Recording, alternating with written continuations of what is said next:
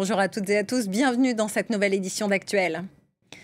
C'est la grande affaire qui fait débat pour cette rentrée en France, la volonté du gouvernement d'interdire l'abaya dans les établissements scolaires. Au Pérou, les disparitions de femmes se comptent en milliers chaque année. Elles étaient plus de 11 000 à manquer à l'appel en 2022. Et puis euh, au Népal, il existe des nonnes qui prient et qui pratiquent le kung-fu. Elles sont une exception parmi les ordres bouddhistes de femmes. Le 27 août dernier, Gabriel Attal annonçait l'interdiction de l'abaya dans les écoles, collèges et lycées publics.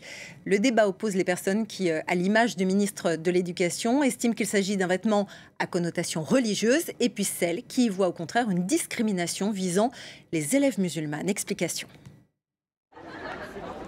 En cette rentrée scolaire, c'est le débat autour de l'abaya qui domine. Le sujet porté par Gabriel Attal est son tout premier acte en tant que ministre de l'Éducation nationale.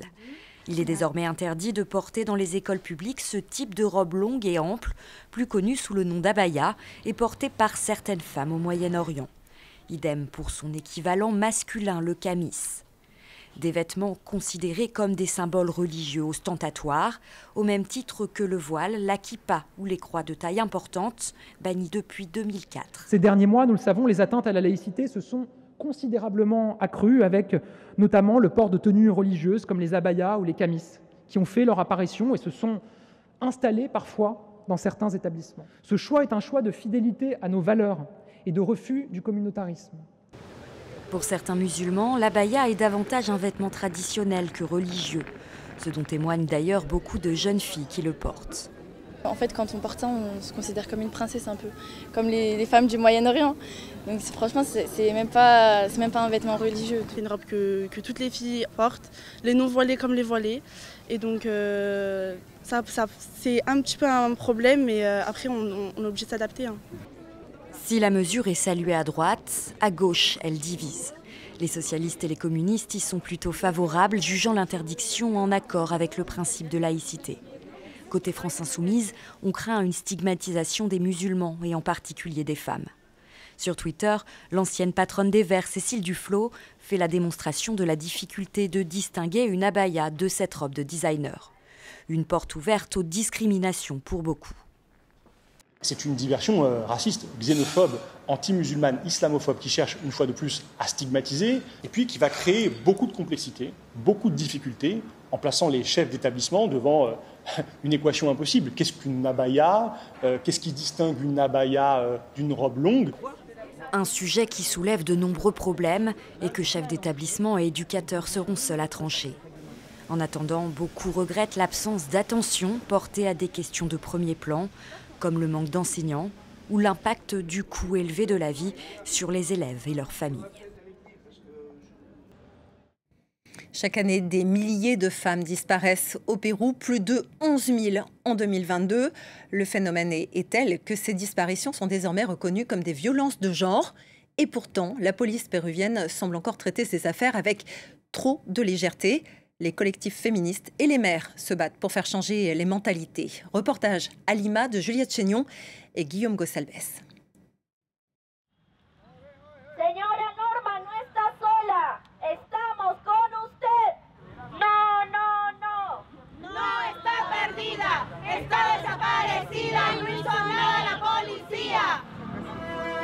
Où est Shirley Villanueva? Plusieurs fois par an, ses militantes et sa mère, Norma, se regroupent devant la Cour supérieure de justice de Lima. Elles exigent que tout soit fait pour retrouver Shirley, étudiante de 24 ans disparue en 2017 après une soirée avec des amis. Nous exigeons que le tribunal de Lima rouvre le cas Shirley et que justice soit faite. Nous nous battrons jusqu'au bout. Au Pérou, 60% des disparus sont des femmes et les deux tiers d'entre elles sont mineures.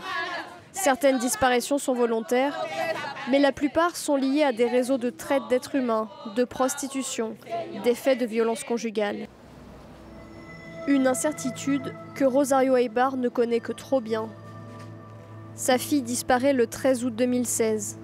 Mère de deux enfants, Sol Sirette était étudiante. L'affaire est devenue emblématique dans le pays. Eh, Son conjoint m'a appelé vers 9h moins le quart. Pour me dire que Sol était parti. J'ai dit, comment ça, elle est partie? Elle est partie où? Où? Il m'a dit, je ne sais pas. Elle a pris ses vêtements et son sac. C'est le début d'une interminable attente pour Rosario et son mari. Une semaine s'écoule avant que la police n'accepte de lancer l'alerte, puis un an pour géolocaliser le portable de Sol Sirette. Mais aucune suite n'est donnée à cet indice. Il faut attendre deux ans de plus pour relancer l'enquête. Nouvelle révélation, la carte SIM de Sol Sirette a été utilisée par sa belle-sœur. Celle-ci évoque un accident et indique où trouver les restes du corps. Le beau-frère et la belle-sœur seront finalement condamnés pour le meurtre de Sol Sirette, tout comme son conjoint, reconnu complice. Il faudrait que la police ait la volonté d'enquêter et avoir de la patience comme nous, nous en avons eu avec eux. Quand ils me disaient elle est partie d'elle-même ou elle a trouvé un autre petit ami, peu importe, cherchez-la. Depuis 2020, la loi péruvienne impose un protocole pour les disparitions de personnes vulnérables. Recherche dans les premières heures, facilité d'enquête pour la police. Des normes encore trop peu suivies d'après l'ONG Amnesty International. Il faudrait une unité spéciale de recherche des femmes disparues, avec des personnes qui se consacrent uniquement à ce travail. Dans d'autres pays, ils l'ont fait. Par exemple, au Guatemala, ils ont ce système de recherche prioritaire pour les femmes disparues. C'est un cas dont on pourrait s'inspirer ici. Autre problème, le registre national des disparitions, imprécis et mal renseigné.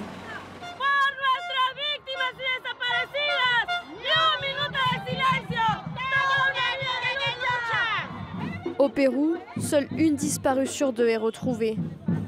Ces femmes continuent donc de manifester aux côtés de collectifs féministes, avec l'espoir de voir un jour des disparitions moins nombreuses et mieux prises en charge. Prière et Kung Fu, c'est le programme qui rythme le quotidien de ces nonnes du Népal. Les sœurs du couvent euh, Amitabha sont une exception dans le monde bouddhiste et un modèle inspirant pour les jeunes filles. Reportage de Lucie Berbet. Au lever du jour dans ce monastère bouddhiste, les nonnes se présentent épée à la main, le regard dur. Ce matin-là, comme chaque jour, elles se livrent à une chorégraphie guerrière de deux heures, millimétrée. Une routine matinale surprenante pour ces femmes qui prêchent la non-violence et sont souvent destinées à une vie de prière et de méditation. Ici, dans l'Himalaya, les nonnes n'ont pas le droit de faire de l'exercice physique. Nous sommes les premières à briser cette règle et à changer les choses.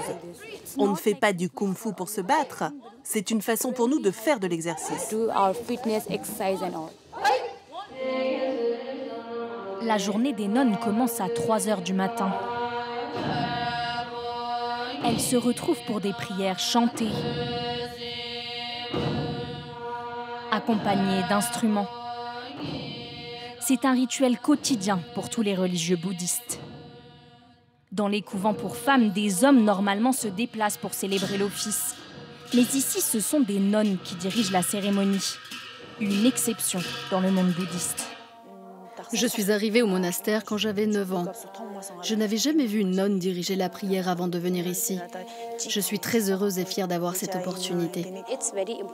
C'est très important pour le bouddhisme que les femmes soient visibles, qu'elles fassent de grandes choses et qu'elles le montrent au monde entier. Si les nonnes kung-fu ont autant de droits, c'est parce que la lignée bouddhiste dont elles sont issues a voulu donner plus de pouvoir aux femmes dès les années 90. Aujourd'hui, les nonnes peuvent pratiquer des danses religieuses, apprendre les textes sacrés ou encore faire du bricolage, un savoir-faire qu'elles n'auraient pas appris en restant dans leur famille. Le bricolage, c'est une activité souvent réservée aux garçons. Mais maintenant, moi aussi, je peux le faire.